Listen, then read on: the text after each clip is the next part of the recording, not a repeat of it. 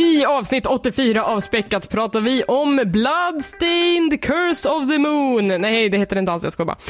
I avsnitt 84 av Späckat pratar vi om Bloodstained... Vad heter det då? Ritual of the Night? I avsnitt 84 av Späckat pratar vi om Bloodstained, Outer Wilds, Observation, Steamworld-spelen, Fire Emblem Free Houses, Witcher, alltså jätte, jättemycket spel. Det här är Späckat.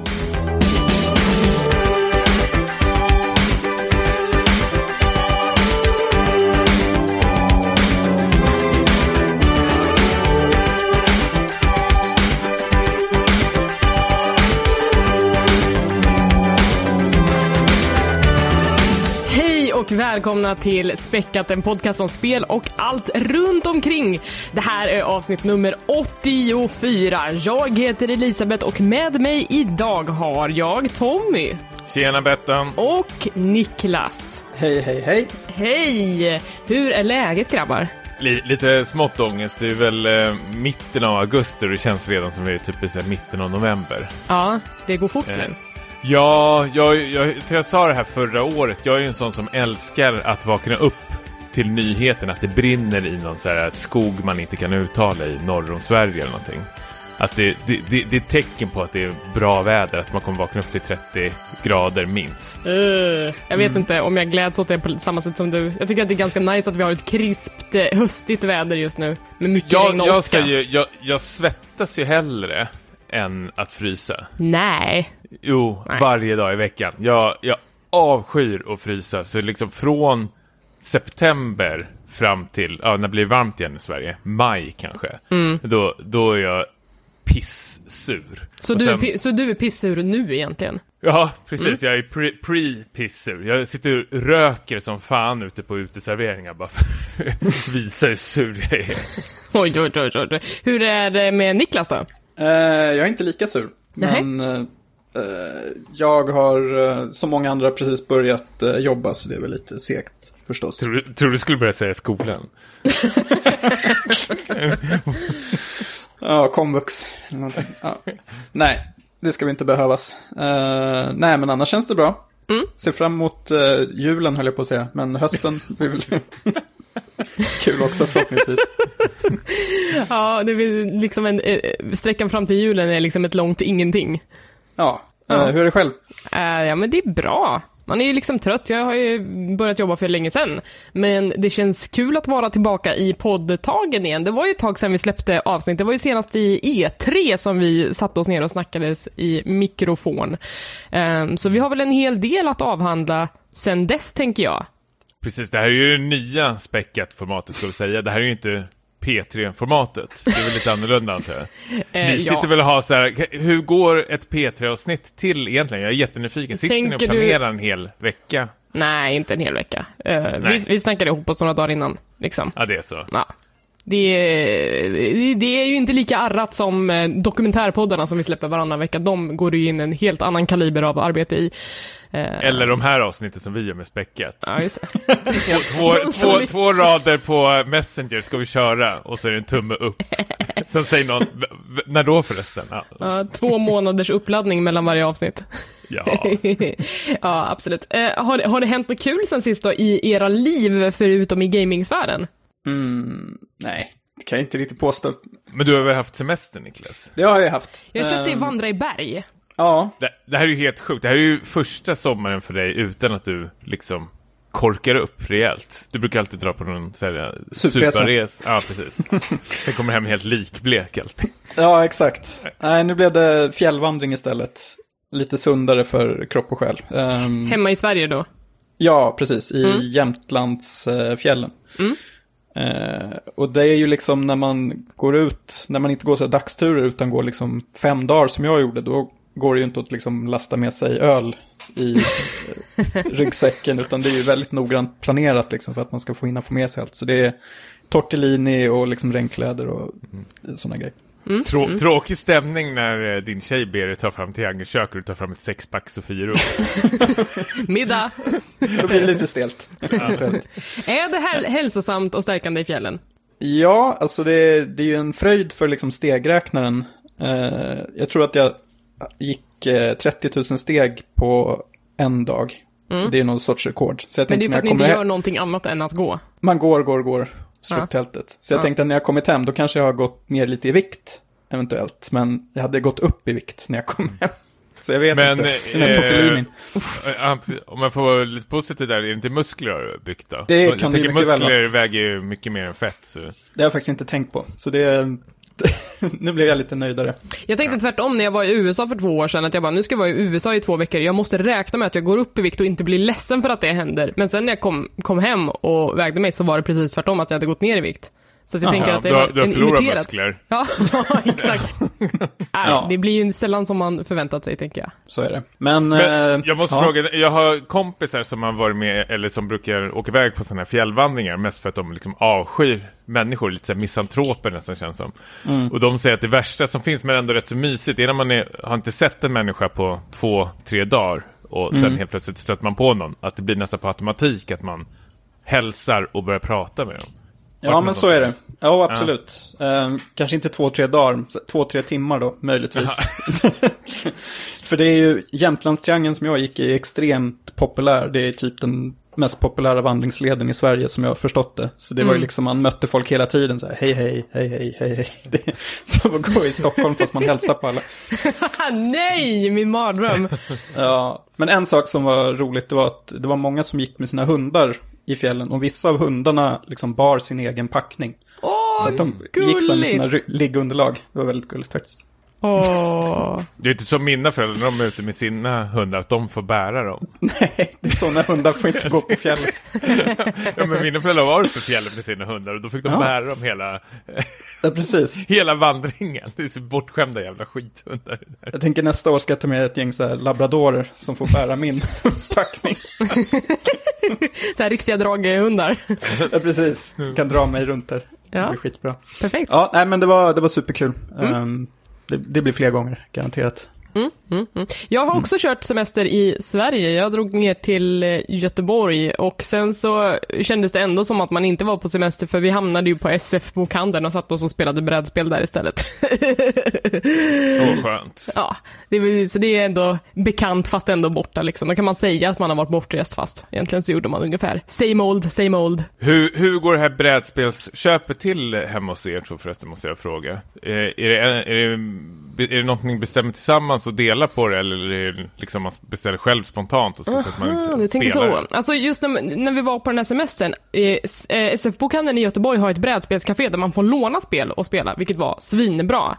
Eh, Men sen i övrigt när vi köper spel så kan det vara lite blandat. Ibland så har liksom min eh, kille, Micke, som brukar vara med i Späckat, han brukar ofta ha, ha bra koll och ha spanat in någonting som han är väldigt sugen på, så förhandsbokar han det och sen så dyker det upp helt plötsligt i, efter någon Kickstarter som han har glömt bort eller vad, vad det nu kan vara. Det. men i, men i övrigt så brukar det vara så att shit, eh, nu senast så sa vi att vi behöver ett nytt co-op-spel som vi, eller behöver, vi vill ha ett nytt co-op-spel och så kikade vi på det gemensamt och sen så gick vi och köpte det. Så det är li, lite blandat. Gloomhaven. Nej, det blev Spirit Island nu senast. Eh, Gloomhaven är ju ett gammal, en gammal kär slash hatad vän. Ett väldigt stort projekt. Har vi pratat om det i podden? Jag tror det. Nej, jag Nej. tror faktiskt inte det. Det är ju mitt nästa projekt ju. Mm. Eh, faktiskt, jag och några vänner ska köpa det tillsammans och försöka ta oss igenom det i alla fall. Jo, vi har pratat om Gloomhaven. Vi sitter här och googlar på, mig, på oss själva. Avsnitt 67 pratade vi om det tydligen. Gå tillbaka ja, exakt. Jag får gå tillbaka. Flika in här lite när det gäller att köpa brädspel, för vi köper ju en del vi också, men vi har väldigt så här, ont om utrymme. Så vi har börjat få tänka lite så här, eh, liksom hur stor är förpackningen och hela det delen. Och jag sett, för vi köpte ett spel som heter Copenhagen nyligen, Ja. som ett småtrevligt, typ eh, lite så här Tetris-aktigt spel. Men det hade fått så här, kritik online för att förpackningen är så stor, fast det känns inte som att den behöver vara stor. Nej, att, att den inte är smart designad liksom. Exakt. Och det tar ju upp jättemycket plats i vårt spelskåp. Mm, Så det känns, ju mindre plats man får, desto mer strategisk måste man vara när man inhandlar. Ja, men absolut. Alltså, vi har ju problemet att vår brädspelssamling börjar liksom växa upp till förrådet på vinden nu för att vi inte får plats med det i lägenheten. Um, så att absolut att man blir mer selektiv då, i det läget. Mm. I, I feel the struggle. Men Copenhagen ser jättefint ut. Jag har sneglat på det många gånger och tycker att det ser mysigt ut. Det är mysigt. Eh, Vi har bara spelat det när vi är två stycken, men jag tror att det kommer mer till sin rätt om man är flera. Så Annars får ni spela patient som det inte passar. spela själva. Hur har du haft det i sommar då, Tommy? Jag har haft eh, väldigt, väldigt eh, lugnt eh, faktiskt. Vi har ju vår eh, nyfödda så vi har mest liksom försöka anpassa. Jag har tagit en väldigt, väldigt kort semester. Vi åkte till Korea i eh, september. Så vi har mest, eh, jag vet, vi har, vi har varit hemma hos oss. Vi tog en, väl en, en runda fram och tillbaka till, eh, vad är det, Grisslehamn, ett spa-hotell. Eh, några dagar och försökte vila upp oss eh, så gott det kunde. Men eh, sen, jag vet inte, jag har varit på lite äventyr faktiskt. Eh, jag, jag har klippt mig.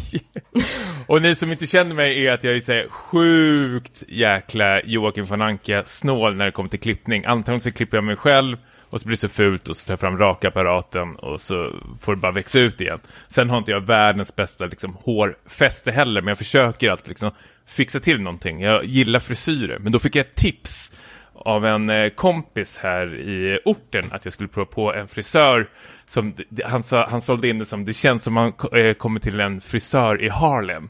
Det, det, det, det är bra snack där inne. Alltså, då menar han att liksom, när man kommer in i den här salongen så sitter bara folk ner, så sitter man bara och snackar med den här frisören och det är liksom bara skönt tugg här inne. Så jag vart ju supersåld på det här. Niklas, om jag säger Enspännargatan, säger det någonting? Ja, det är väl en lite så här, tuffare gata, lite Det, ruffig. det är ruffigt, så jag sätter ju på mig mina tuffaste kläder och liksom dansar in där och blir väldigt så glatt eh, välkommen då och sätter mig ner och börjar tugga med de här eh, killarna då som sitter bredvid mig och även frisörerna som så här, håller på och klipper och jag ska det är väl någon slags drop-in liknande. Men helt plötsligt kommer det in en jävla snubbe som bara Hej, jag ska klippa mig nu. Och de bara, brorsan, du får sätta dig ner precis som alla andra. Han bara, nej, jag ska klippa mig nu. Jag har tagit ledigt idag. Du har bokat tid. Ja, nej men det, det är ju ett drop-in ja. Han bara, jag har tagit ledigt, jag ska klippa mig. Klockan var typ fyra mitt på dagen eller någonting så här. Och alla bara, men sätt er ner och börja så här, alla börjar skrika och prata i mun på varandra. Då kastar sig den här kunden fram då, eller han, han var inte ens kund längre, han skulle bara klippa sig, all, först av alla. Och bara greppa tag i en sax och hoppar på eh, en av frisörsnubbarna. Nej. Jo, och bara jag, jag ska knulla dig, skriker han och liksom så här trycker upp honom. Och frisören tar fram sin sax och håller upp honom, så de står ju med, eh, liksom mot varandra med varsin sax. Nej men Tommy, det här är liksom inte här- sant. Jo, det är helt sjukt! Och börjar liksom så här hitta varandra med saxen. Och jag och killen bredvid mig liksom reser oss upp och ska sära på dem. Och det liksom slutar med att vi liksom kommer ut på gatan och de står och skriker massor med eh, fula ord till varandra. Och helt plötsligt så hör vi ett skrik eh, inifrån den här frisörsalongen och då är det han som har blivit klippt av den här frisören som har blivit hotad. Liksom tar sina knytnävar och slår på bordet som någon så här ADHD-unge och skriker så här Jävla mamma knullare! Och sliter av sig sin t-shirt och sen springer han ut och så skriker han något i stil med typ så här Jag, eh, jag, jag har suttit inne i fängelse, eh, akta dig för mig! Och skriker han till den här snubben som ska, som försökte sno den här frisörplatsen. Så den andra säger jag har också suttit inne. Och då börjar de hålla på och tjafsa så här, hur länge har du suttit inne? Nio månader, jag har suttit inne i sex månader. Och då, då ger sig den här killen till sist. Och vi har och jag säger typ så här, men, och den andra snubben som också hjälpt till så här, men kan inte du bara gå härifrån och så är det lugnt liksom, så slipper liksom polisen och sånt komma. Och så spottar han ner mot marken och sen går han iväg, men så vänder han sig mot mig och jag, ser, jag är den enda som ser det här och så gör han sån där, ni vet en eh, pistolrörelse med händerna.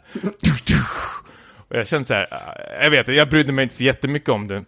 Sen går vi in igen i salongen och så säger den här frisören typ, han börjar tacka oss och säger tack för att du hoppade in eh, brorsan, jätteschysst och allting och jag, så här, jag, jag känner att jag, jag är ju kingen på Ja. plats nu. Jag, jag är tuffast av alla. Jag har ju brutit ett bråk och det har gått bra och ingen är skadad. Så han frisören säger till mig, som tack brorsan så klipper jag dig nu på direkten. Här, bredvid fönsterplatsen. och då får jag flashback på den här killen som gjort de här pistolskotten. Att om han kommer tillbaka och ska skjuta, Genom fönstret. det, jag är den första som, som går ner ju.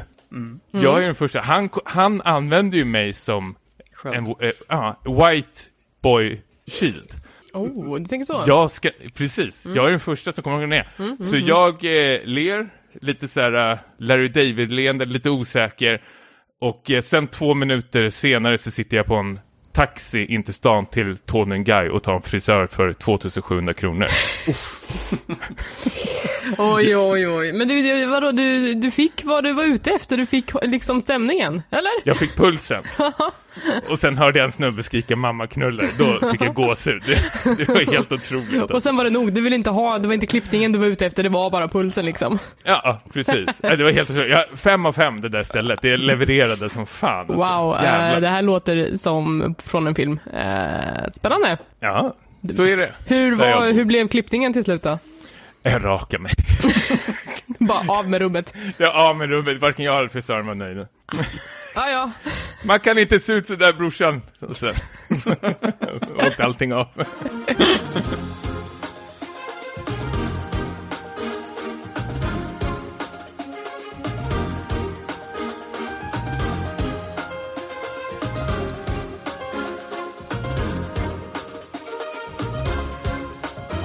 Okej, grabbar. Är ni redo att försöka recappa den här spelsommaren som har gått? På Mm, något absolut. slags eh, vettigt sätt. Eh, jag försökte sätta mig och samla ihop lite nyheter från, från sommaren och det visade sig att det bara var en massa snubbar som var upprörda på Epic Games Store ungefär exakt hela sommaren. Så det blir inget mer än så. Nej, jag skojar bara, jag har lite grejer också. Jag tänker att jag ska bara droppa några snabba så får ni eh, väga in om det är någonting ni har att väga in med helt enkelt. Några rökare i krysset kanske. Lite så. Vi kan börja med något som ändå hände hyfsat nyligen. Ninja. Vet ni vem han är? Till och med jag vet. Till och med du vet, det är ju alltså världens största streamer egentligen. Han bestämde sig för att dumpa Twitch och hoppa över till konkurrenten Mixer. Och Mixer är ju eh, Xbox eh, alternativ till eh, live streamingtjänst som har verkligen inte knappat ikapp Twitch på något sätt under det, de åren som det har funnits, men helt plötsligt så kunde de vifta med så mycket pengar att de kunde knipa eh, det här stjärnnamnet ifrån eh, streaminggiganten Twitch då. Har, har gått jättebra för honom. Han, har- han har fått jättemycket nya prenumeranter, jättebra tittning och så vidare. Tror ni att det här är rätt drag? Absolut, jag ser inte det här något konstigare än vad Epic Games gör när de köper eh, eh, vissa spel som är tillgängliga bara för deras eh, store. Det här är väl nästan exakt samma sak. Man köper en, eh, en, en produkt, eh, ett ansikte eh, som ska representera kanalen. Och jag tycker det är... Varför inte? Jag tycker helt rätt faktiskt. Om det känns rätt för Ninja. Det är ju det är inget olagligt eller dumt någon gör det. Nej. Det är, Nej. här är ju bara pengarna eh, får prata. Sen om man trivs mest på Twitch eller Mixer, det är ju en subjektiv grej. ju. Ja, Upp till var och en, var man vill hänga någonstans. Man kan ju hänga på båda, varför inte? exakt. Det ena utesluter ju inte det andra. Och liksom, ja, ska man vara konsekvent och säga att ja, Epic är bra för konkurrensen, då, då är det ju egentligen samma sak med Mixer, eh, tänker jag. Eh, Ja, om jag tittar på mig själv liksom. Eh, det har blivit lite efterdyningar i det här också. Twitch blev ju lite, eh, ja, ville, ville ha kul åt den här grejen. Så de tog över Ninjas gamla Twitch-sida och började göra reklam för andra streamers där. Och det var ju all fun and games. Det stod typ såhär, eh, “Your ninja is in another castle” eh, som en referens till gamla Mario. Eh, och det var, det var allting var jättekul ända tills den rekommendationssidan började visa porrfilm istället. Du, du, för jag läste det här lite snabbt, jag tröttnar på det lite, lika snabbt som jag Hur tar man läste över en sida? Bara sådär. Nej men, nej, men det, det var som en liten lista på så här streams som har väldigt många tittare just nu. Så att den, den liksom premierade egentligen bara streams som var populära precis när man tittar på sidan. Och då liksom är det en snubbe som, som använder sin kanal för att visa porrfilm, vilket man vanligtvis inte får göra på Twitch såklart. Eh, Men eftersom han gjorde det så fick han jättemycket tittare på väldigt kort tid och då så ramlade den uppåt i den här algoritmen och då visades på Twitch, eller på Ninjas Twitch-sida. Eh, varpå han blev jätteupprörd och sa att tänk på barnen typ, använd inte mitt varumärke till det här.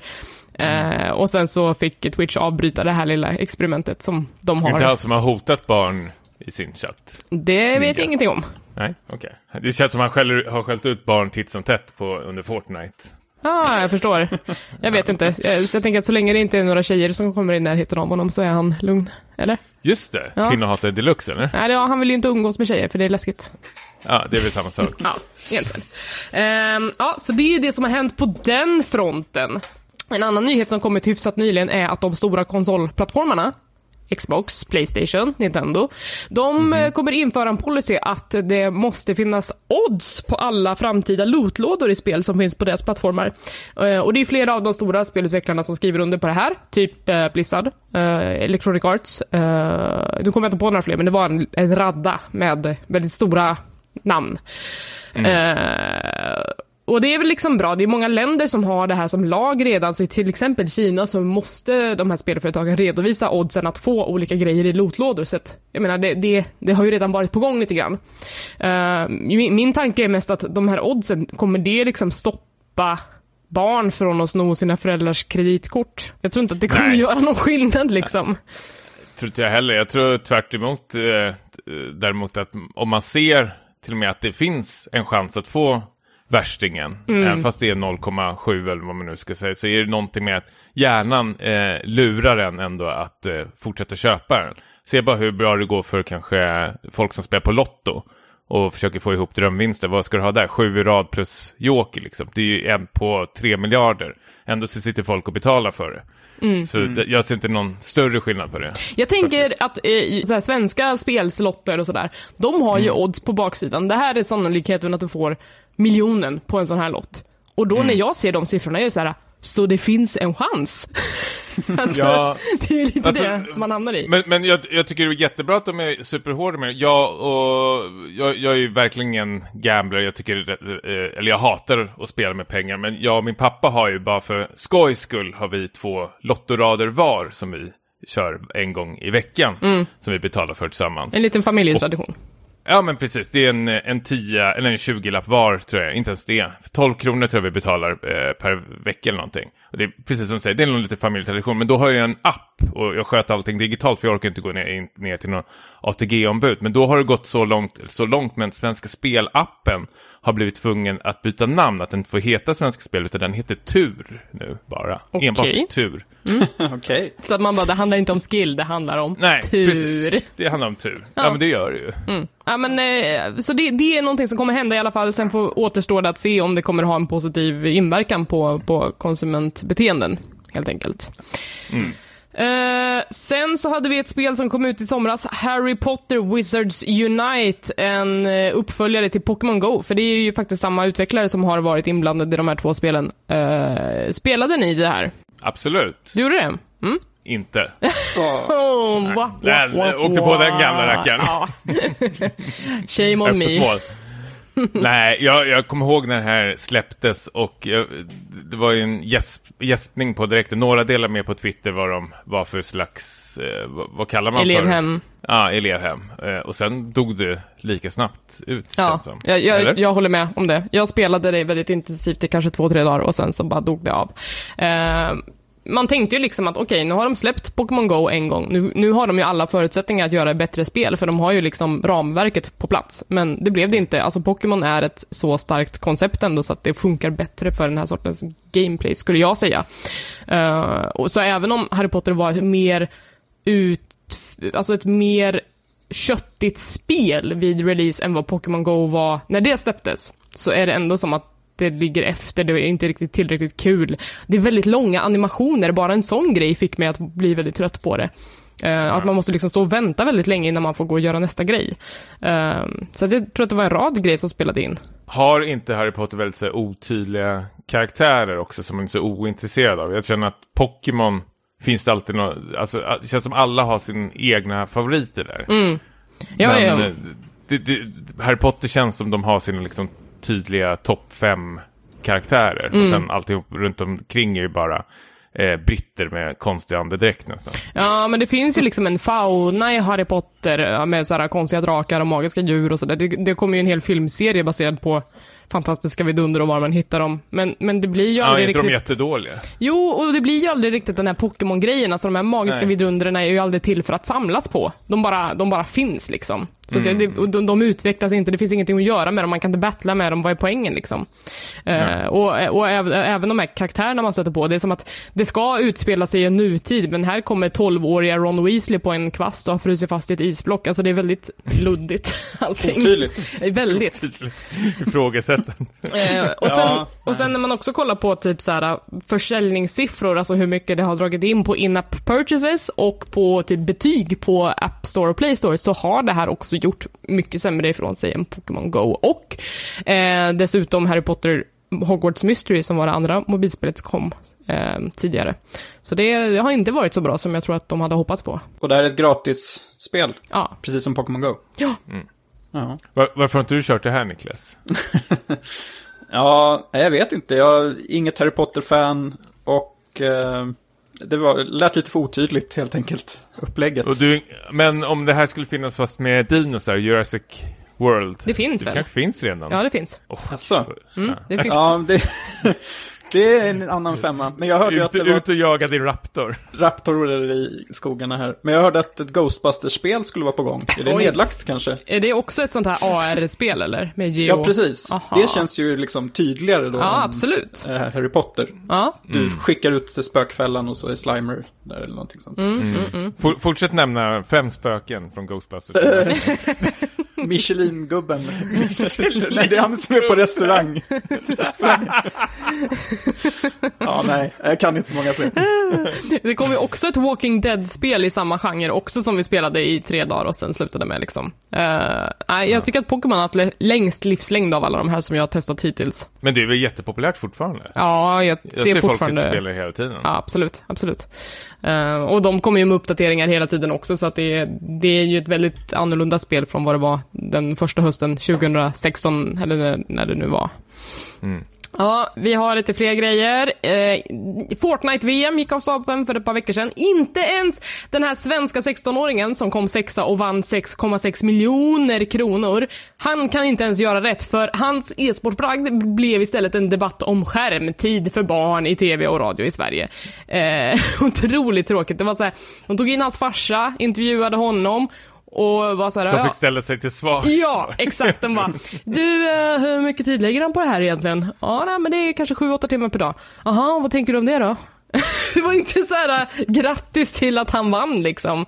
Eh, när... Eh, Fast så, så farligt tyckte jag faktiskt inte det var som många gamers eh, målade upp det. Det var ju en nyfiken reporter som kanske inte var jätteinsatt i det. alltså Aktuellt var, liksom- var inte nådiga tyckte jag. De, Ja, jag tyckte inte det var så de gav sig faktiskt. inte. Nej, okej. Ja, nej, ja. När jag fick höra om det här så, och titta på det efteråt så kände jag att ja, jag skulle typ kanske ställa samma fråga. Det, det finns inte så mycket att gräva i här faktiskt. Men no någonting som jag tyckte är mycket intressantare, eller någonting som är väldigt kul nu, som man, varför man ska kanske börja respektera den här e-sporten mer och mer, det är väl ändå att de tjänar väl mer pengar, de som vinner de här turneringarna, än en tennisstjärna under Wimbledon. Ja, det stämmer.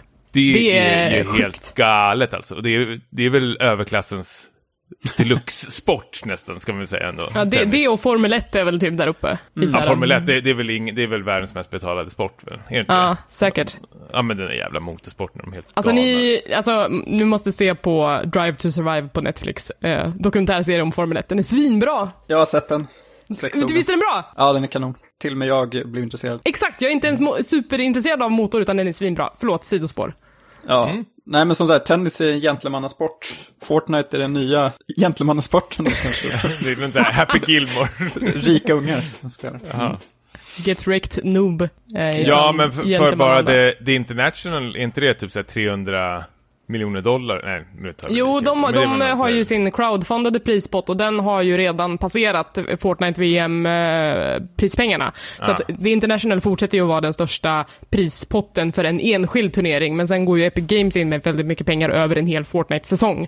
Ehm, så att eh, över ett helt år så kan ju Fortnite vara mer lukrativt än Dota 2 då, i det här fallet. Mm. Ja, spännande. Kul att e-sporten fortsätter växa. För ett par år sedan så skulle jag ha sagt liksom att e-sportprispotterna kan inte bli större nu. Det kommer finnas ett tak, men det taket verkar inte finnas liksom nu när det blir liksom fler och fler företag som går in med liksom de här kanonpengarna. Mm. Men det, det blir lite som, alltså tv-spelen har blivit den nya motorsporten, eller motorsporten 2.0. Den har inte ersatt motorsporten, motorsporten precis, men jag tänker på det här med sponsor och loggor som syns överallt. Att det är en väldigt, eh, upp, u- alltså det är väldigt mycket som ska visas upp under de här eh, turneringarna. Det är väldigt mycket reklam överallt, liksom. Var en mm. tittar med ögat. Ehm, nästa grej, eh, jag har två saker till nu innan vi går vidare. Och det är att första trailern till The Witcher hos Netflix landade under sommarledigheten. Har ni sett den? Jag har inte sett. Nej men oj! Jag, sk- jag scrollade igenom den. Faktiskt. Jag är rädd att den ska spoila, spoila saker från... Nej men sluta, det var, det var inte ens en trailer, det var ju typ en teaser till och med. Ja, de kallar den själva för en teaser, men jag tyckte att den var lite för matig för att vara en teaser också egentligen. Ja, det var det jag tänkte att det skulle vara. Ja. Jag hörde att hans muskler var mm, omtalade. Jaha. Nej, det har inte jag hört någonting om. Eller är något forum som sa att det var CGI-muskler och någon annan sa att det var inte det. Något forum. Flashback. Ja, eller vad det nu var för något. Ehm, Nej, jag vet inte, jag kollade på den här, för, för när de först postade bilder på Henry Cavill som Geralt så såg det ju jäkligt kackigt ut, alltså hans peruk såg så här supertramsig ut, alltså det såg ut som plast liksom, vilket det förmodligen är. Men sen nu när den här riktiga teasern kom och man har fått, eh, de har fått göra postproduktion och liksom color gradat och fixat lite med, med råmaterialet så ser det bättre ut. Alltså jag känner mig lite tryggare efter att ha sett den här teasern över att det kanske kommer bli en helt okej fantasy-serie någonstans. Ehm, Jag tror det här blir en perfekt brygga för eh, Game of, eh, Game of Thrones-fansen att eh, gå över till Witcher faktiskt. Och plus att det är på den här kanalen Netflix. Amazon har ju utannonserat sin, vad är det, Sång om ringen-serie, men det känns som de ligger liksom efter. Eh, faktiskt. Jag vet inte när den ska komma. Det har jag till och med glömt bort. Men det känns som när den väl kommer så är liksom The Witcher redan igång och är full Just det. snackis. Och det blir svårt att ersätta den. HBO har ju lanserat ett gäng fantasy-serier som pågår nu efter att Game of Thrones är slut och man ser ju hur de så här desperat försöker få folk att titta på dem och hänga kvar i sina prenumerationer. Mm. Men jag har inte hört det snackas särskilt mycket om någon av dem mm, så här i efterhand. Det är mest Nej. Även Chernobyl fast som har gått bra. Bra för vissa sådana här liknande. Jag tänker på Vikings och Black Mm. Flag och sådär. Det kän- De känns så jävla sunkiga. Det känns lite som folk som tittar på motorsport tittar på dem. Alltså det, det, nu är jag väldigt, nej, men nu är jag väldigt för, fördomsfull men det känns väldigt, alltså vad, vad kan man kalla det för? Kepskillar som sitter och tittar väldigt mycket på det. Ah, jag vet att Per gillar Vikings väldigt mycket. Ja. Nej, inte Vikings, förlåt. Black Sails. Black Sails, eller förlåt. Ja, men han gillar Sea of Thieves också. Så- per, per ska fokusera på en sak och det är att släppa den där Ultra HD-grejen till Minecraft. Ja, Den som de har lagt ner nu. Ja. Tror inte att det är hans jobb. Förlåt Per, kom tillbaka.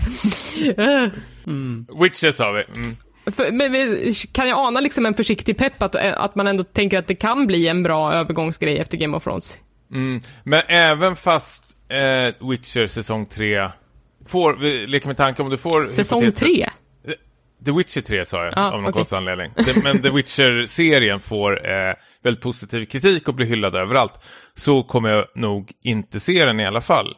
För jag har lärt mig min läxa nu de senaste dagarna att jag väntar nu med tv-serier tills de är helt klara och sen tar de på ett, liksom, ett helt bräde istället. För jag har haft sånt otroliga problem nu med bland annat så Westworld som, nu var inte det en bra serie, men som höll på så här, nej, men vi ska ta två år på oss till nästa säsong. Och jag är så här, dra åt helvete.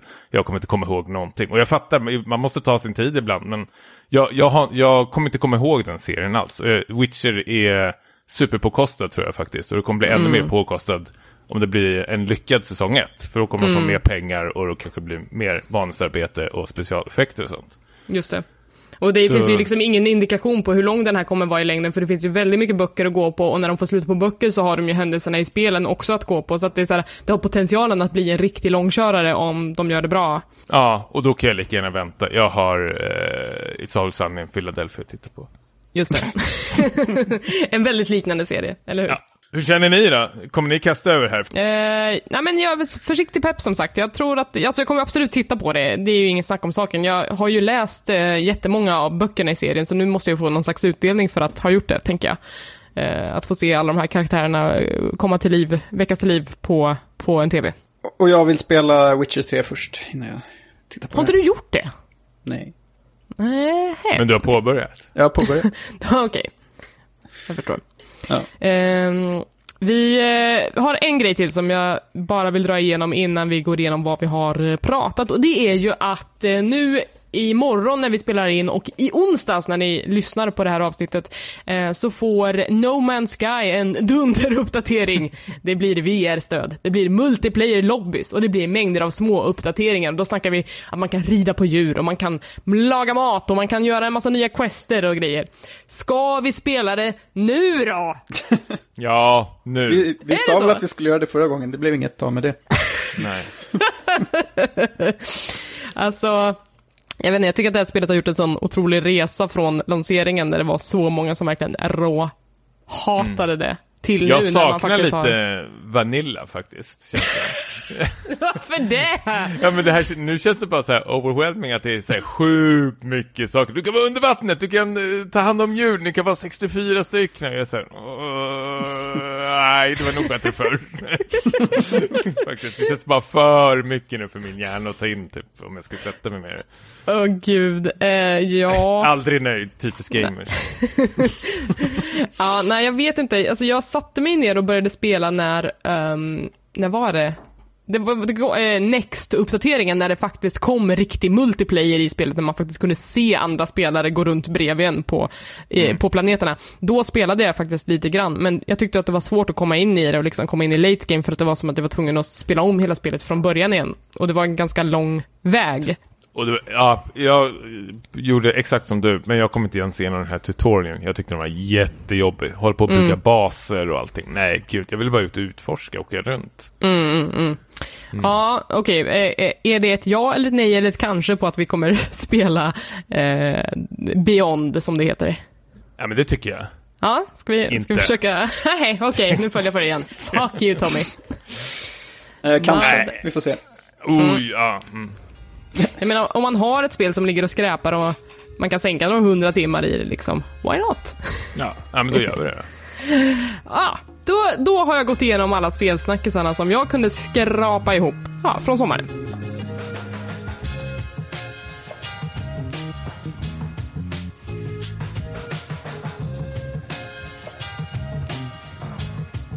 Härligt då. Ska vi prata lite om vad vi har spelat i sommar, hörni? Har ni haft något riktigt sommarspel? Ett spel eller ett projekt då som ni har känt att det, det, det här kommer ta över min sommar? Jag börjar. Okej. det är bra att du ställer frågan. Jag har varit väldigt peppad på, vi kommer prata om det, men Bloodstained känner eh, till det här spelet. Eh, som jag har känt att jag... Jag vet inte, peppen för det här spelet har ju liksom höjts mer och mer för mig de senaste månaderna innan det släpptes. Så jag tyckte jag måste värma upp med, med lite så här Metroidvania-spel. Så jag började faktiskt med de här Steamworld eh, Dig-spelen. Känner ni till dem? Ja, jag har spelat pratat om dem. tvåan. Ja, Nej, men jag vet, spelar tvåan, vad är det jag ska Ja, och ni har pratat om dem i avsnitt 36 och 28. Har vi? Ja, men någonting liknande. Okej. sådär. Ja. eh, jag vet inte, jag, jag fick panik. Jag, jag tyckte inte om dem alls. Och då började jag kolla upp de här... eh, Alltså, Steamworld Dig är ju någon slags eh, simplifierad version utav Metro... Alltså, jag, jag vet inte, jag grävde bara ner, ner, ner, ner, ner. Och sen hände det inte så mycket mer i det spelet. Så jag la det åt sidan. Sen började jag kolla upp de här Steam-World-spelen. Det finns ju flera stycken. Heist. Och sen finns något som kom för inte så länge sedan. Quest. Quest. Och det började koka i mig mer och mer då när jag började läsa om dem och eh, titta på de här recensionerna och sånt. Alltså de här Steamworld-spelen har ju levt på så här billiga plagiat av lyckade spelserier och liksom så här försämrat dem känns det som. Håller ni med? Nej. inte? Nej, jag, jag vet Eller, inte. Jag, just jag, Steamworld Dig är inte min favorit av dem. Jag tycker att de andra spelen gör väldigt bra och spännande saker. Jag vet inte, jag körde igenom Heist som är någon slags så här... äh, vad, ska man kalla för? Ska, en kan vi takti- säga... taktisk shooter. Ja, någon 2D-plattformisering av XCOM då, om vi säger så, kanske. Där man ska skjuta ut av hattarna utav de här robotarna. Ja. Och det, det är liksom, det, det känns... som en bra början, men liksom djupet i, djupet i spelen finns aldrig som det finns i de här eh, originalspelen, eller där, spelen där de har hämtat liksom inspiration ifrån, känner jag. Det kan jag hålla med om.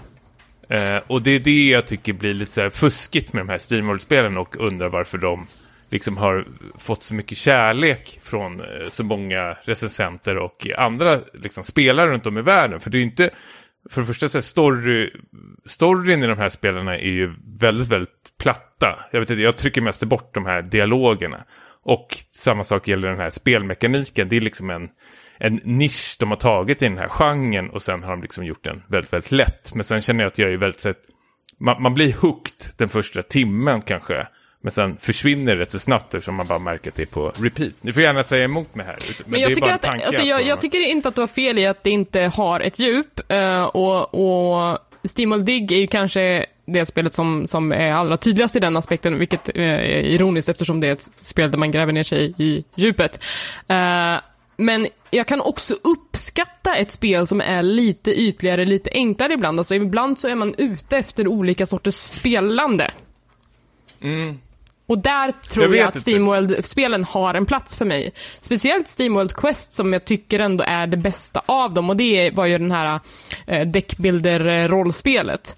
Eh, också ett spel som kanske inte det, det, det, det blir inte så mycket annat under spelets gång. Och det är inte så himla bra story. Alltså, dialogen skulle kunna vara mycket, mycket skojigare och putslustigare. Men det betyder ändå inte att det inte var mysigt att ligga och spela det innan man gick och la sig liksom. Så att jag, jag tror att det finns en plats för de spelen även om de är lite, lite enklare. Jag köper verkligen, men jag, det jag saknar i de här spelen är väl att de, att de har liksom det. Alltså att Steamworld-spelen för mig känns som ett, liksom ett Pyongyang. Alltså att det är väldigt fint på utsidan, men sen när man vill liksom gräva sig in i det och utforska det så är, märker man att det liksom känns som det väldigt så här, kulissaktigt. Att det finns ingenting att fördjupa sig i det liksom, utan det, det bara är där. Och sen får du liksom vara nöjd med det. Och visst, de är väldigt billiga, men jag känner att det, det, det känns lite som såna här... eh, Jag såg nu, Kina släppte ju något sån här Breath of the Wild-spel som var liksom ett plagiat, fast det var liksom mer så simplifierat. Jag, jag känner att jag får exakt samma känsla här. Jag slår vad om att om de här spelen skulle kommit från Kina, då skulle det här liksom styckas ihjäl och folk skulle skratta åt det och kalla det för Kina-plagiat av vissa spel. Tror jag faktiskt. De har i alla fall egna assets. Det har de. Jag vet jag, jag, jag varit bara så eh, besviken. Besviken, jag hade inte så superhöga förväntningar. Men jag kände att lite så här, jaha, var det bara det här? Eh, tyvärr faktiskt. Eh, så då var min sommar förstörd. hur, var, hur var er sommar? Sad. Ja. Eh, Elisabeth. Nej, Niklas, kör du. Otrolig är Otroligt dålig moderator. Shade. Shade. Ja, men ska jag ta mitt då? Jag gör det, Niklas. Mitt sommarspel. Eh, Ja. Eller sommarspel, det blir nog säkert resten av året och en bit in på 2020. För jag har ju börjat, som vi sa, spela The Witcher 3. Oj! Eh, ett nytt försök. Jag försökte börja spela det en gång för några år sedan, men eh, kom typ inte förbi första området. Men det har jag gjort nu. Nu har jag kommit en liten bit eh, in i det. Eh, och behöver inte prata så jättemycket om det, men att eh, jag... Eh, jag, man märker, tycker jag, att det finns liksom en tung förlaga, alltså en bra grund att stå på. Att det bygger på eh, en rik värld, alltså med massa böcker och liknande. För det finns lite så här att det är med Game of Thrones, att det, det finns en spännande värld här som de kan eh, berätta sina historier i. Och det är väl det som jag tycker är liksom drivkraften än så länge att liksom fortsätta. Att det är medryckande, eh, ja, berättande helt enkelt och bra uppdrag. Sen så är det vissa grejer som är mindre bra, men det kände jag till på förhand att det känns som att det är ett ganska krångligt eh, menysystem. Eh, och att eh, liksom, det är inte helt klockrena kontroller heller. Jag har fått liksom googla liksom så här, hur jag ska ta fram den här lilla lampan för, som man ska ha när man ska leta efter spöken, till exempel. Lite så här samma känsla som när jag spelade Red Dead Redemption 2, att det var lite eh, onödigt tillkrånglat på sina håll. Just det. Men jag menar, när Witcher 3 kom, när var det nu? 2016? Uh, eh, skitsamma. När det kom så var det ju liksom toppen av alla listor, Goti, bla bla bla. Uh, det bästa spelet, det revolutionerar rollspelsgenren. Känns det fortfarande så, eller märks det att det har några år på nacken nu när det har fått några efterföljare? Mm, ja, alltså jag, jag tycker man definitivt märker att till exempel Assassin's Creed Odyssey eh, har sneglat en hel del på Witcher 3. Man ser väldigt mycket likheter eh, mellan de spelen, men Assassin's Creed är ju såklart mer slipat och har bättre kontroll och hela den biten. Mm. Men eh, tycker verkligen att Witcher 3 är väldigt snyggt för att vara ett så gammalt spel. Så där har det verkligen stått emot eh, tidens tand. Ja, gammalt och gammalt nu tycker jag du överdriver. ja, men är det inte typ fyra år gammalt? Ja, sånt? jo. Jag tror det. det hände ju mycket på den tiden. Det hände mycket på den tiden. Och sen är det ju bra dialoger tycker jag. Um, och just det här att det känns som att, uh, att ett uppdrag leder till ett annat uppdrag som får liksom ge ringar på vattnet. Uh, tycker jag inte att man hade sett riktigt uh, när det kom. Och det känns fortfarande fräscht. Mm. Tycker mm. Det är strångt av dig att du fortsätter, för jag köpte det här spelet igen. Nu har jag både till PS4 och till PC. Köpte nu till PC och drog igång det. Och jag kom ju inte förbi första området ens. Vi har ju en mm. gemensam vän till oss som skäller på mig varje gång vi ses att jag är så usel och spelar det fel.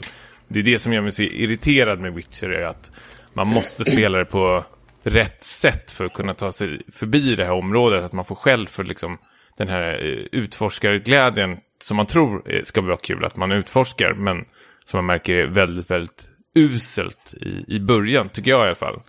Eh, för både kontrollen och eh, menysystemet är en sån stor liksom, barriär för mig, känner jag, att ta sig över. Mm. Det är definitivt en tröskel som man måste besegra. Um, så det blir ju en del för min del att sitta lite och kolla på eh, videos på nätet hur man, hur man verkligen kommer igång och förstår alla systemen. Återigen, mm. in, inte lika illa som Red Dead Redemption 2 kanske, men... Eh, men jag, just nu har jag skruvat ner svårighetsgraden på lättast. Tänker att det får bli så ett tag. Eh, det får man göra. Ja. Det, det, känns roligare än att man ska dö hela tiden. Mm, exakt. Men du spelar väl ettan eller tvåan rent utav? Alltså mitt sommarspel var ju alltså The Witcher 1. Så vi kanske borde ha tagit det i omvänd ordning. Det borde eh, Ja, men jag eh, kände också att det är dags för den här serien att ta sig an den och jag som aldrig kan göra någonting halvdant, jag eh, går ju såklart in i ettan det första jag gör. Um, och uh, det har varit väldigt kul. Jag körde ut hela under min, uh, inte under semestern, men under sommaren liksom. Uh, men hur har det stått uh, tidens tand? eh, nej, men jag tycker att det är ändå helt okej okay för att vara ett sånt där dator-RPG. Det bygger på eh, en gammal Bioware-motor som jag tror de använde i Dragon Age tidigare. Um, så det, det, funkar ju absolut att spela. Det är ju kombatsystemet är ju tråkigt liksom för att det går ut bara på att klicka i takt med, mus, med musen liksom. Uh, man måste liksom klick, klick, vänta, klick, klick, vänta. Alltså det, mm. det är verkligen allt som kombaten är i princip. Um, och det kan ju såklart vara lite trist i längden, men när man ändå bara sitter och slöspelar liksom, så gör inte det så himla mycket. Liksom. Ibland så vill man ju bara sitta och klicka liksom, oavsett om det är något jävla farmingspel eller en, ett fantasy-rollspel liksom. Så jag tycker att det har funkat ändå helt okej, bara man vet vad man ger sig in på lite grann. Men kommer Men... du börja med tvåan nu, ganska omgående? Nej, inte direkt. Jag har redan nu tagit en, en paus eh, sen jag blev klar med ettan.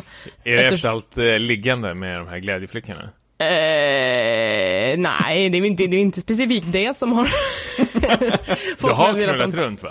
Ja, alltså jag gjorde ju det till min grej, eller mitt quest, att jag skulle ligga med alla som det gick att ligga med eh, i en genomspelning. Och det mm. gjorde jag nästan, jag tror jag missade en kanske. Eh, men det är ju ett otroligt liksom både sexigt och sexistiskt spel på det sättet att, så här, att du går ju runt och samlar kvinnor som samlar kort liksom. Du sätter varje ligg som en fjäder i hatten och jag tror att det har väl blivit bättre sen i senare Witcher-spel för det här är ju någonting i liksom hästväg. är inte Witcher 3 där man ska jaga en kvinna genom hela spelet? Jag har inte spelat det så, jag vet inte än.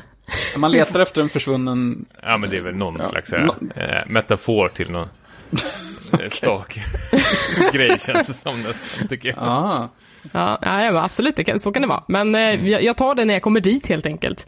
Eh, ja, ja, nej, men så att det, det, jag tänker att det ska bli en kul resa att se var Witcher-spelen var då och var de är liksom nu sen. Eh, när jag väl kommer igenom. Planen med det här projektet är att bli klar innan Cyberpunk då, gissar jag. Nej, det, jag tror att det är omöjligt faktiskt. Alltså jag vet ju det? att trean går på över 100 timmar och jag har liksom inte ens planerat när jag ska spela tvåan, så att eh, det, det är svårt att se det hända. Jag kommer nog spela Cyberpunk ändå. Mm. Eh, hörni, har ni spelat någonting annat i sommar då? Eh, jag kan fortsätta faktiskt. Ja, gör det. Eh, Efter den här uh, Metroidvania-besvikelsen med Steamworld Dig så hoppar jag faktiskt på Bloodstained. Ja, Eh, bra mot all- uppföljning där. Precis. Eh, har ni haft koll på det här spelet någonting? Det, Ja. Niklas, du körde väl det spelet som kom innan? Ja, Curse of precis. the Moon? Exakt, som var liksom en sån här äh, in, NES 8-bitars tappning som skulle värma upp för det riktiga spelet då. Precis. Eh, Vi kan väl backa tillbaka. Så Bloodstained var ju ett sånt här Kickstarter-projekt av den här uh, Castlevania, jag vet inte om man ska kalla honom uh, fader, men det, det är väl ändå Metroidvania-fadern, han som startade igång det här Symphony of the Night och var producent på de liksom, eh, kommande Castlevania-spelen som kom bland annat till Game Boy Advance eh, och liknande. Eh, vad heter han nu igen? Igarashi? Mm. Koji Igarashi. Igarashi. Mm. Ja, och sen gick det väl som det gick med Konami eh, och han tänkte att eh, jag vill fortfarande göra de här typen av spelen och starta igång ett Kickstarter-projekt där det var ja, ett eh, nytt eh, IP men fortfarande i sån här Metroid-Vania-tappning var det. Som då hette Bloodstain och det här vart ju någon slags supersuccé på Kickstarter. Jag tror det var mest eh, Kickstarter, alltså mest pengar någonsin under den tiden. Sen tog väl så här Shenmue 3 eh, i kapp eller något liknande. Men det var ju liksom, det här var ju, när kunde det här vara? 2015 har jag för mig, eh, jag läste på innan. Eh, det var kickstartat och då skulle det här liksom komma till eh, Wii U var det till och med lovat. Ja, så, så länge är det. Men nu är det här i alla fall. Det kom till Switchen, eh, Xbox och PS4 och PC. Och sen hade de ju de här stretch goalsen. Om de uppnådde dem så gjorde de det här, ja, bland annat Curse of the Moon som du spelar Niklas. Det har inte jag spelat dock. Mm. Nej, men precis. Det var ju... Det fångade ju verkligen känslan från eh, 8-bitars eh, eran. Eh, men det här eh, är väl i princip en hommage till Symphony of the Night. Verkligen, det här är ju ett viktorianska England. Eh, det utspelar sig bland massor med demoner. Eh, dock måste jag säga, det tog mig kanske två, tre minuter tills jag börjar bara smattra på den här X-knappen när de börjar snacka med varandra. Det är sån otroligt, jag vet inte om det är något konstigt med lokalisering eller någonting, men det är sånt jäkla konstigt och tråkigt språk de använder. Så jag kände så här, det här har inte jag någonting med att göra, nu kör vi bara. Så Ja. fråga mig verkligen inte vad jag tycker om story, men det är faktiskt en Dracula-kopia eh, rakt igenom, både på gott och ont. Eh, det påminner väldigt, väldigt mycket om eh, Symphony of the Night och eh, jag, jag gillar det starkt. Eh, det har ju det här RPG-elementen och det är väl den egentligen den största klagomålet. Eller liksom, du har ju loot i det här spelet och finerna droppar liksom XP, pengar och sen kan du liksom crafta dina vapen och det droppar material och hela tjolvittan. Eh, och du kan eh, allt från liksom pisker, eh, svärd, pistoler eh, kan du bära och de här vapnen då, det som är så dåligt med det som jag tycker, det är att det är så otroligt obalanserat. Så du kan ju hitta ett vapen som jag gjorde rätt så tidigt i spelet och känna att det här funkar ju hur bra som helst att spela med det här. Och sen körde jag igenom det med hela spelet, även fast hitta hittade vapen som hade bättre, vad ska man säga, liksom attributer eller liksom siffror i sig. Så Ja. kunde du fortfarande liksom ersätta det här vapnet jag eh, hittade. Och jag tror väldigt mycket mer den här svårighetsgraden i det här spelet. Du har tre svårighetsgrader i början av spel, men du kan bara välja en utav svårighetsgraderna. Du måste liksom klara spelet för att låsa upp de andra svårighetsgraderna. Jag fattar inte riktigt det. Och då förlorar det lite av det här RPG-elementet i spelet. För du har ju fortfarande saker att du kan vara stark mot lighting eller poison eller något liknande. Men jag känner aldrig att jag behöver, vad ska man säga, liksom bygga upp min karaktär för liksom, oj, nu måste jag vara duktig eh, poison-attacker för att möta den här typen av fiende eller boss.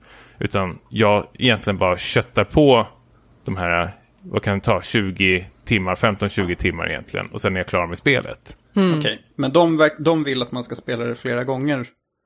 Eh, uh, Nej, jag vet inte. De vill väl egentligen att man bara ska... Det, själva den här Metroidvania-grejen, utforskande av det här slottet är ju hur kul som helst. Jag gillar det. Ibland kan det vara lite sådana här långsökta pussel man ska lösa. Uh, jag tror jag var tvungen att kolla upp faktiskt till och med på internet uh, två gånger.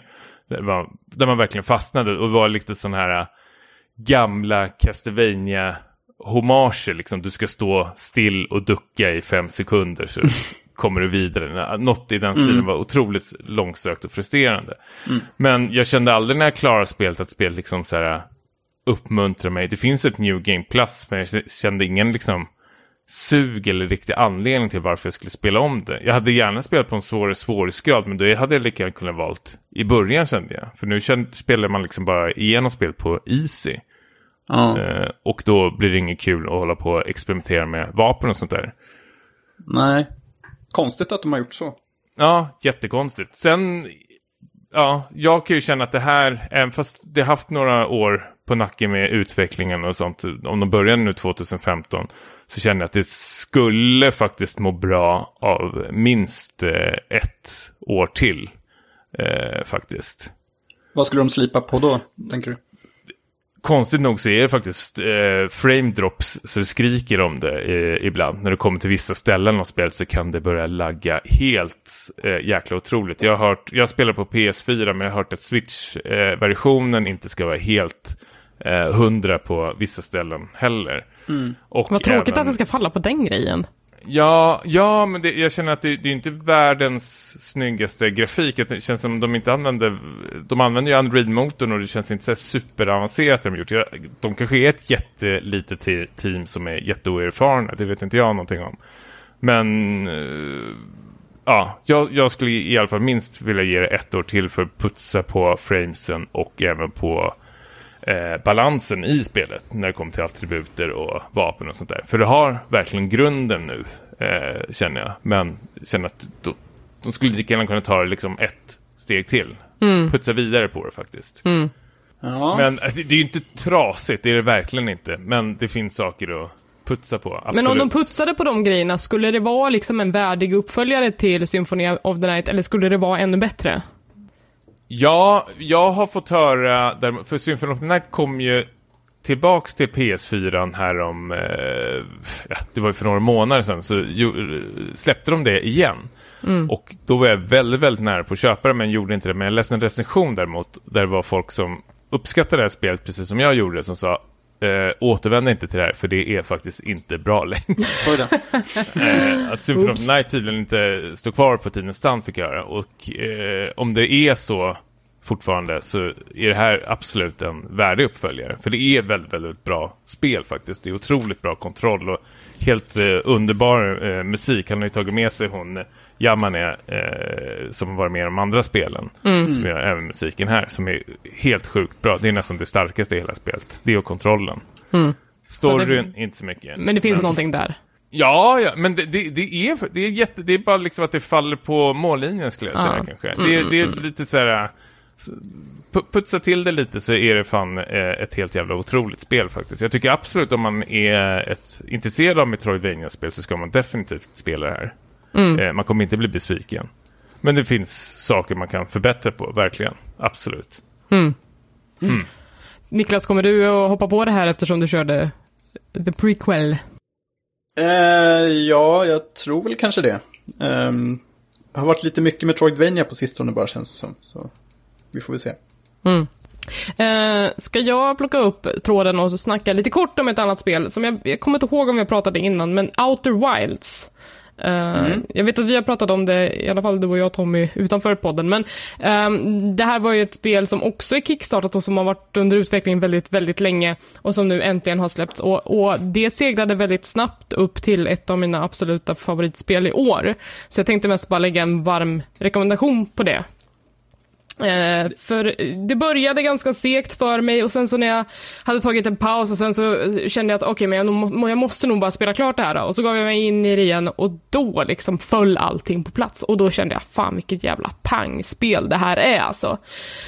Uh, om man ska förklara jättekort. Man är en liten utomjording som bor på en liten, liten planet i ett litet, litet solsystem. Och uh, när man uh, blir tillräckligt gammal, då är det dags för en att börja att skaffa sig ett rymdskepp och gå ut och börja utforska i, i rymden.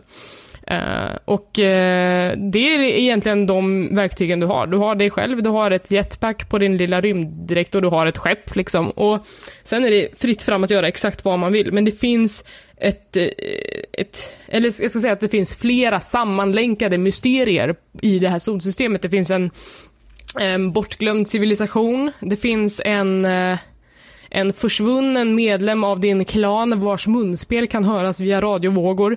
Det finns eh, spökmateria spritt över olika planeter och sen finns det också den här lilla detaljen att solsystemet sprängs var 20 minut av att solen blir en supernova och sen vaknar man upp igen från början. Eh, och liksom den premissen är eh, superspännande och att nysta i det här mysteriet blir otroligt trevligt efter ett par timmar. Jätte, jättemysigt verkligen. Jag har hört um, det sägas att det, det är väldigt klurigt emellanåt, men att det är värt att typ inte kolla upp lösningar. Verkligen. Alltså jag föll för det en gång, att jag bara, jag ser någonting som jag behöver komma åt. Jag förstår inte hur jag ska komma åt det. Nu googlar jag liksom. Jag hamnade i den grejen en gång och sen när jag såg lösningen så insåg jag att shit, hade jag bara tänkt lite till, gått någon annanstans och plockat upp en annan tråd så hade jag fått svaret levererat till mig. Jag var liksom bara, det var inte rätt tid, det var inte rätt plats, jag hade inte rätt kunskap just då och jag tror att det är en väldigt viktig grej att ta med sig när man går in i det spelet att okej, okay, fattar du inte det här just nu, ta ett kliv tillbaka och undersök något av de andra spåren som du har på gång liksom, för att förr eller senare så kommer det komma en lösning. Um, jag tror att det är superviktigt att, att tänka på det, att man inte blir otålig liksom på det här spelet.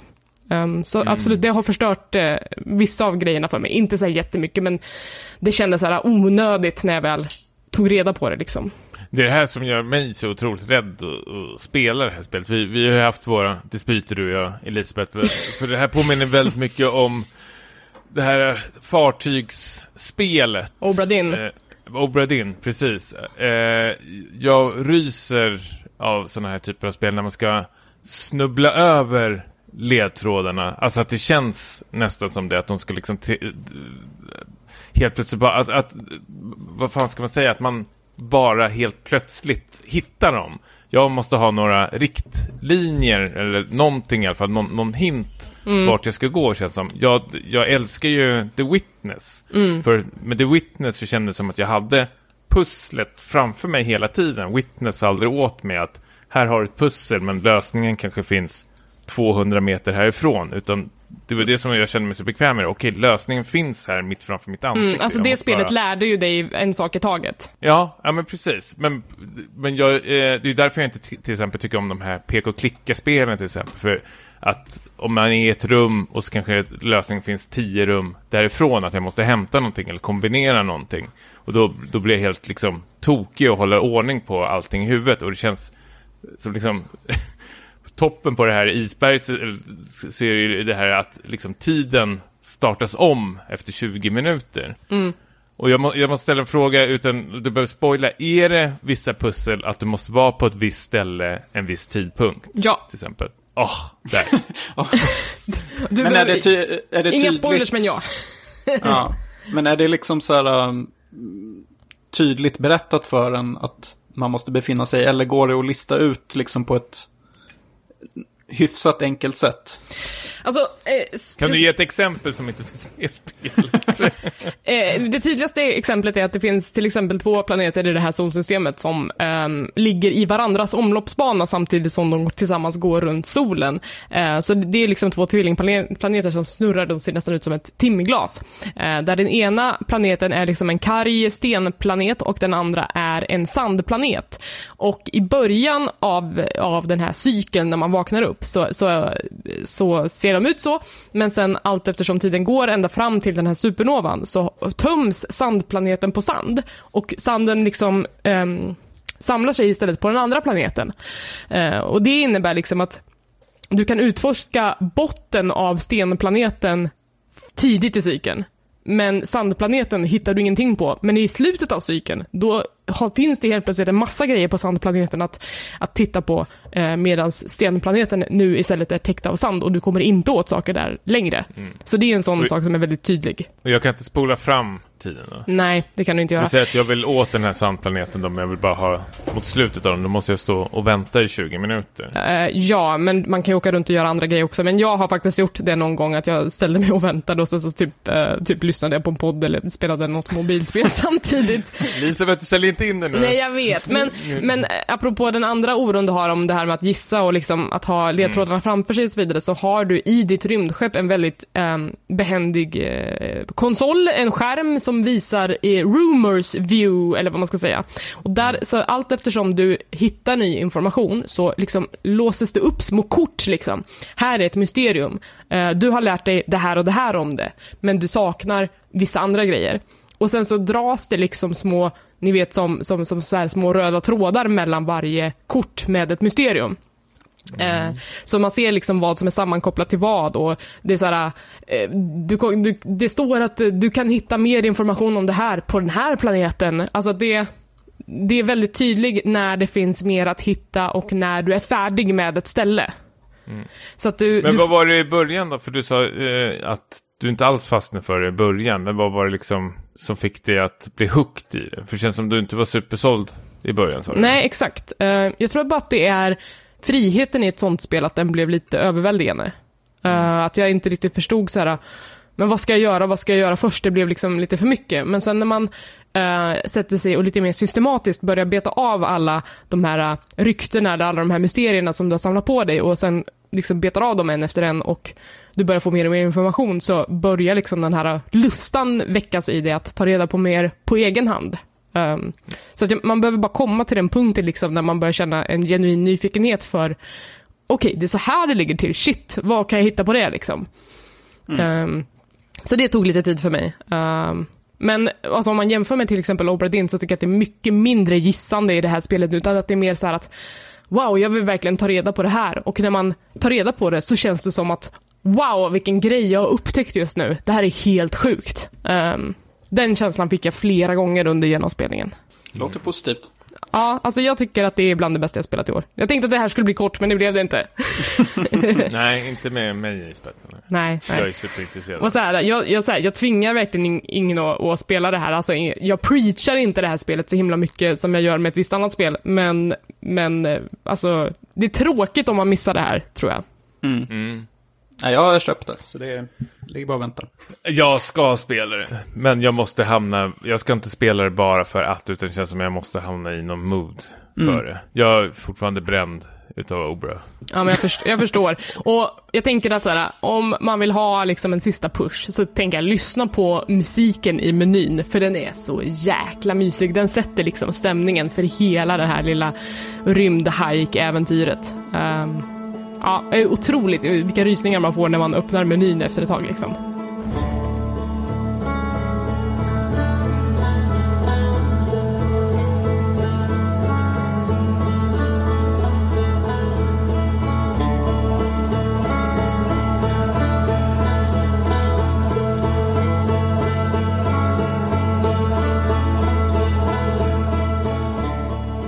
Niklas, du har också spelat ett spel som även jag har spelat som jag tyckte var superspännande. Observation. Precis. Berätta. Ett till, eh, ett till rymdspel. Ehm, Båda Ja. Epic Store-exklusiva. På ett PC i alla fall. ja, jag älskar Epic. Jag vet men- det. Ja, men på riktigt så jag såg att nu eh, är ju det här eh, Mutant Year Zero Gratis. gratis. Eh, Väldigt bra spel. Så det kommer jag definitivt eh, spela.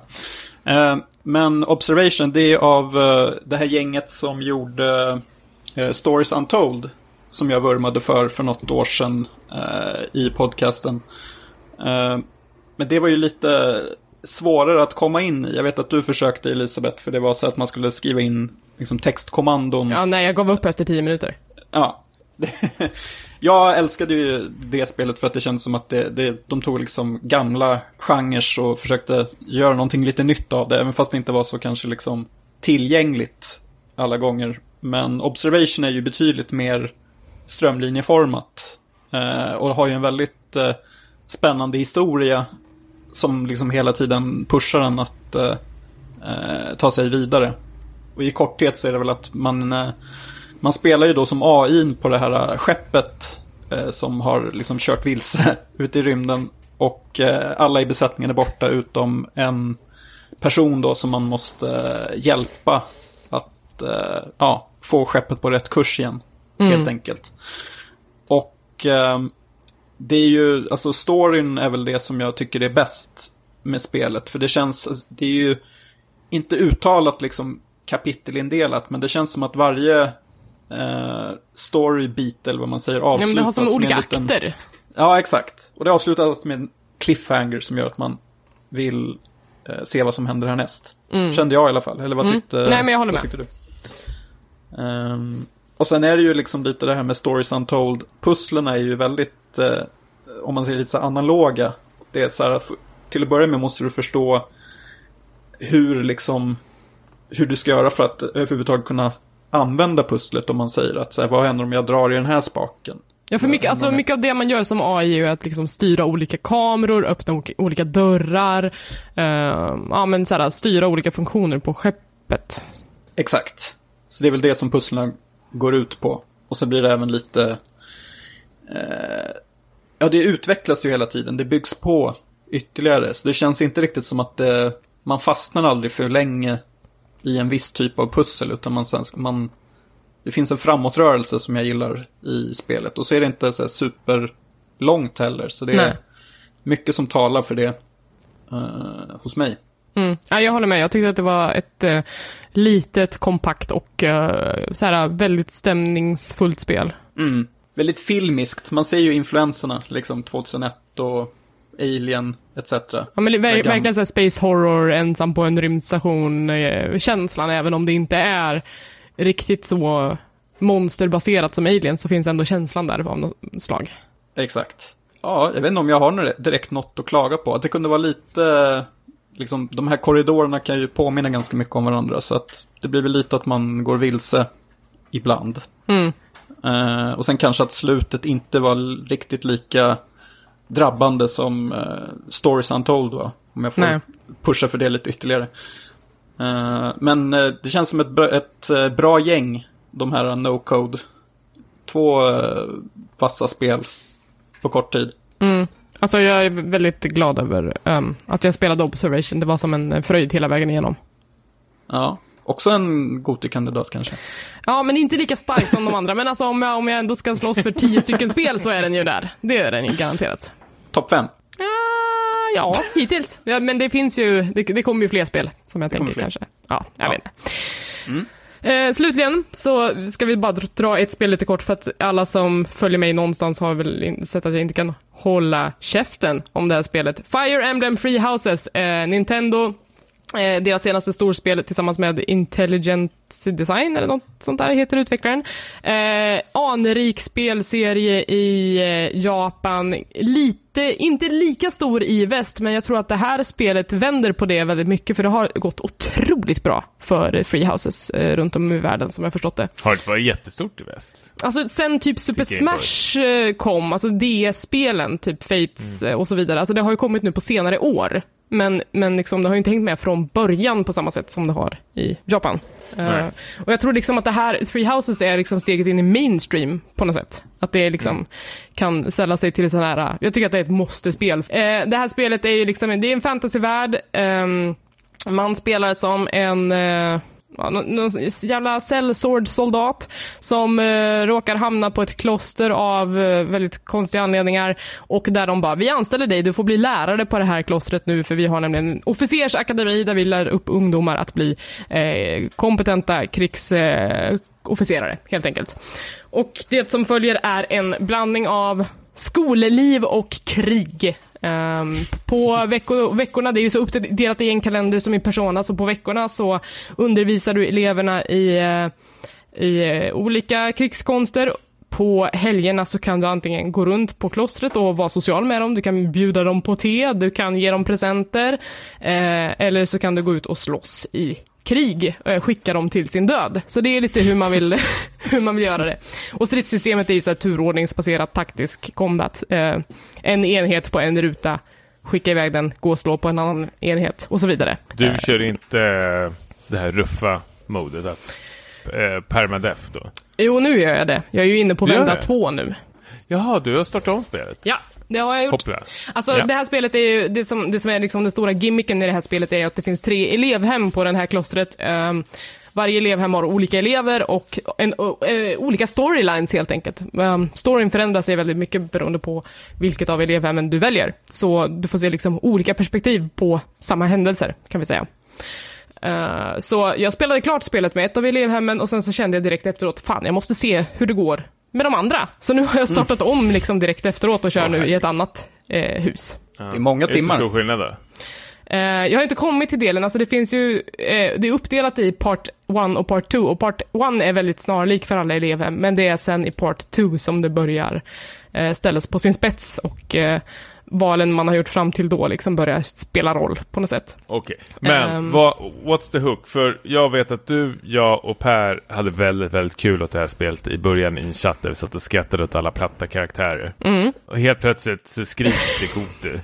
Jag fattar inte vad som händer. Jag trodde vi, jag trodde vi var, det, vi känns som så här, tre mobbare och sen blir du någon slags cool och hänger med den här mobbade personen. Ja, just det.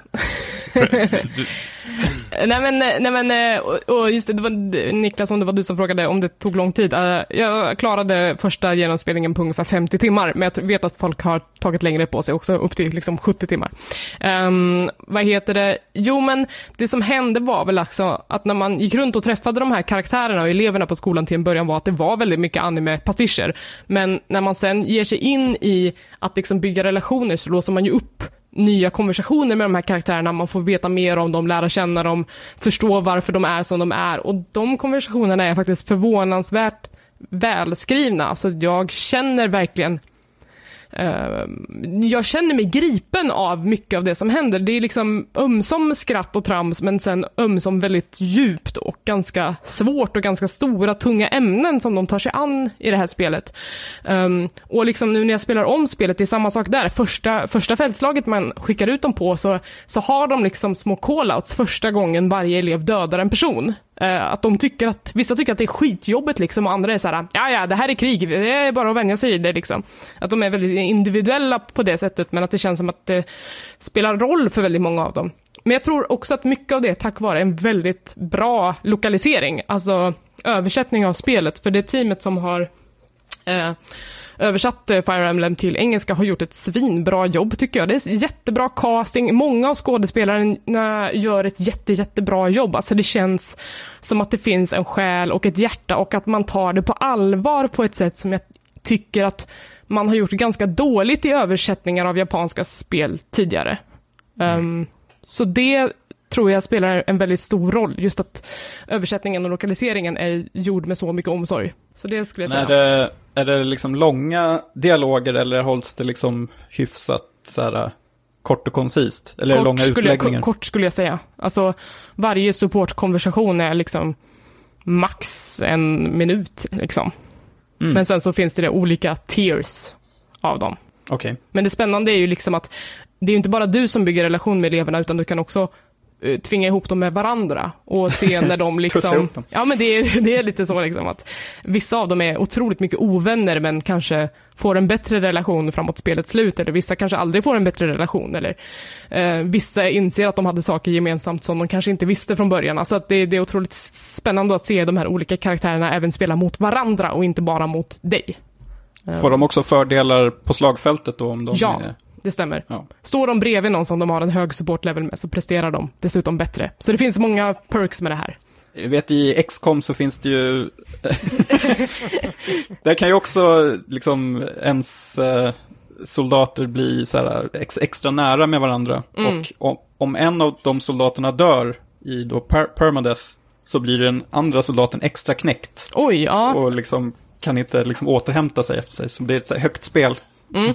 Jag har ju faktiskt, eh, jag har ju precis startat om spelet och precis slagit på permadöd, så jag har inte riktigt eh, fått se vad det har för konsekvenser ännu. Jag vet liksom inte, jag är lite orolig för att det inte händer någonting när man förlorar en klasskamrat. Liksom, jag vet inte om de andra reagerar på det på något sätt. För om de inte gör det, så då tar det kanske bort lite av, av illusionen av att de är verkliga människor. Men jag vet inte hur det funkar ännu. Jag tänker att det måste ju påverka storyn lite, att det börjar försvinna folk. Ja, och att man- vissa karaktärer får inte dö. Eh, huvudkaraktärerna får ju, får ju inte dö, för då är det game over direkt och då får Aha, du börja om okej. liksom.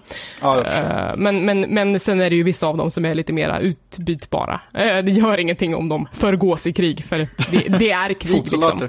Ja. nej men lite så. Eh, ja, nej, men, och jag tycker verkligen att det här spelet är svinbra, svinkul. Det är inte många spel som jag plockar upp igen och kör om det första jag gör liksom, utan eh, det här är det också bland det bästa jag spelat i år. Ja, Helt klart. så. Helt klart. Och jag förstår inte Tommy, jag förstår inte Va? Tommy varför du är så skeptisk, för det här är ju liksom Persona på crack. Jaha, nej men jag förstår inte varför inte folk har lyssnat på mig de senaste fem åren när jag sitter här och rekommenderar Trails of Cold Steel-spelen som är exakt det här. Fast Jag har aldrig hört dig nämna Trails of Cold Steel, tror jag. Jag tror det är typ tredje, Jo, fjärde Legend of Heroes, av- ja men säg det då. Ja, mm, nu är jag med. Precis. För det, det här är ju exakt samma sak, att du har den här skolklassen och du har eh, de här karaktärerna och nu är det väl fjärde spelet som ska komma nu i år.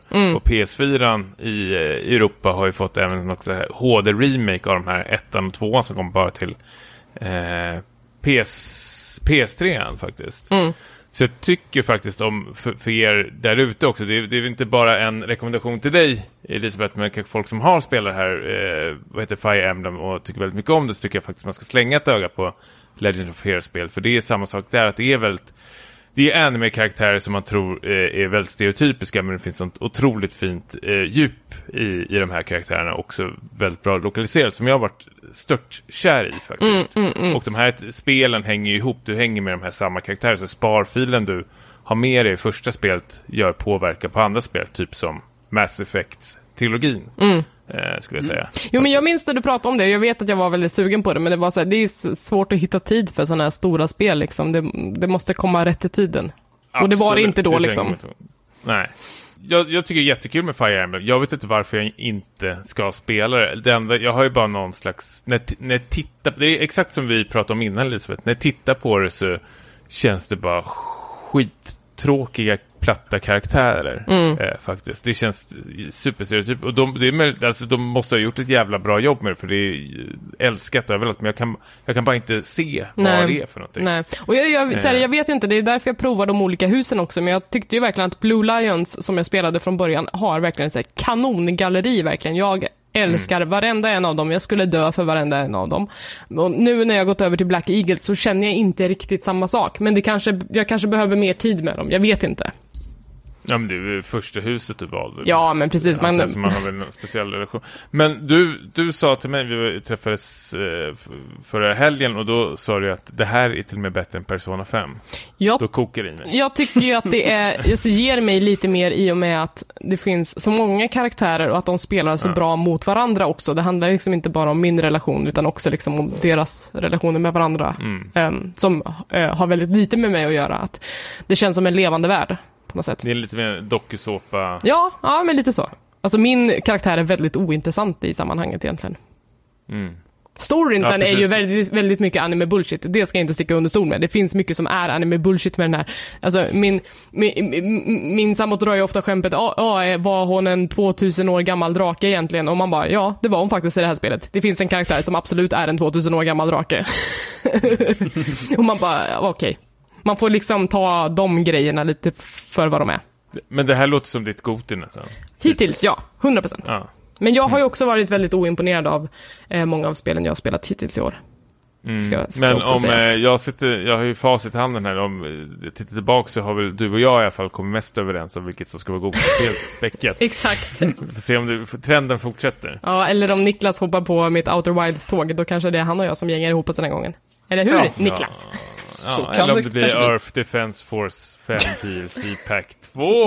Bröder och systrar. Jalla, jalla, jalla. Jalla. Ja, nej men eh, det är vad jag har på Fire Emblem just nu. Sen så tänker jag att vi, jag vet inte om jag återkommer till det sen när jag har spelat alla husen och har tröttnat på det totalt. Då kanske det är en annan Ja, låt men det vill skällan. vi höra. Det blir jätterolig uppföljning på det. Ja. Eh, jämföra husen med varandra. Sen så snackade vi också om i förra avsnittet om jag skulle spela Final Fantasy 7 och jag kan ju bara meddela i den här följetongen att ja, jag har köpt Final Fantasy 7. Jag har spelat, Det. I, jag har spelat igenom Midgar, jag kommer fortsätta spela, jag har inte riktigt någon åsikt om det ännu, men jag är på projektet. Så Och jag spelade igenom det genom som, eh, under sommaren också. Var det också ett sommarprojekt? Ja, Ja. och tog 100% Jag tog platinum i det. Wow, vad eh, du har legat i. Eh, hörni, har ni något speciellt spel ni ser fram emot i höst i övrigt? Ja, men det är väl Death Stranding. Det är så? Ja, får man säga, kalla honom för husguden? Nej. Kojima. Ja, Kojima. Det är, det är väl den enda som vet hur man eh, gör spel, typ. Ja. Hallå? Han går sin egen väg. Det, det kan man absolut säga att han gör. Om det är bra eller dåligt, det får framtiden utvisa. Ehm, nej, men det, det tycker jag ändå är liksom det spelet som jag känner att vi alla liksom, kanske inte Elisabeth då, men vi, vi kommer samlas kring det. Jo, men jag vill också samlas kring det. Jag vill vara med. Jag, kom, Ja. jag kommer spela det. Det ser helt bananas ut. Men det betyder inte att jag ser fram emot det. Nej. För jag förstår Nej, inte vad kan det är. Ju... Nej, det är det som är tjusningen lite också, men det kan ju bli ett gigantiskt magplask av alltihop. Men då blir det ändå ett underhållande magplask, känner jag. Mm. Det- är win-win på något sätt. Det är Kojima ju. Det är Kojima. Jag kan droppa två spel som jag ser fram emot lite extra just nu. Man of Medan. Until Dawn-skaparnas Ja, nya spel. Jag har absolut. faktiskt varit och spelat en demo av det och det ehm, Första trailern såg ganska kackig ut, men nu ser det riktigt snyggt ut. Och eh, de har jobbat mycket mer på det här med soft co-op, att, att man kommer lira mycket mer med att det är flera som sitter och spelar samtidigt. Ehm, kul grej, om man sitter online och spelar med någon så kommer man se olika saker om, beroende på vilken karaktär man är. Så om en karaktär går ut ur ett rum, då får personen som är den karaktären följa den karaktären. Liksom. Medan den andra får vara kvar i det andra rummet, så man får olika information. Spännande. Eh, och sen så Outer Worlds eh, börjar jag faktiskt bli mer och mer pepp på ju mer det börjar komma grejer ifrån det. Um, Obsidians nya rollspel, en spirituell uppföljare till Fallout New Vegas. Mm. Fast i rymden. Ja, precis. Tommy då? Ja. Är det också Death Stranding? Eller är det kanske Monster Hunter World? Ah, ah, ah. Nej, jag är inte så jättesugen på Monster Hunter World-expansionen faktiskt. Jaha, det får man inte säga i det här jävla landet. Nej, det får du inte göra. Nej, men jag är väl eh, sugen på Spike Chunsoft nya eh, I, The Somnium Files. Ja. Det faktiskt. Eh, skaparen bakom de här eh, Minority Games-spelen. Eh, va- va- vad heter de? Virtuous Last Reward Zero. Escape. Ja, precis. Eh, det ser superintressant För det har ju ut blivit försenat flera gånger.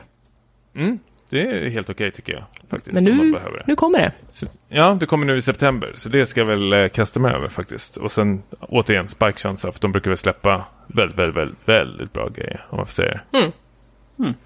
Ja, men då, Mm. Jävlar vad Sanky Zero var en besviken. Var det det kommer vi ta sen förresten. Jäklar. vad tråkigt. Danganronpa-uppföljaren, liksom.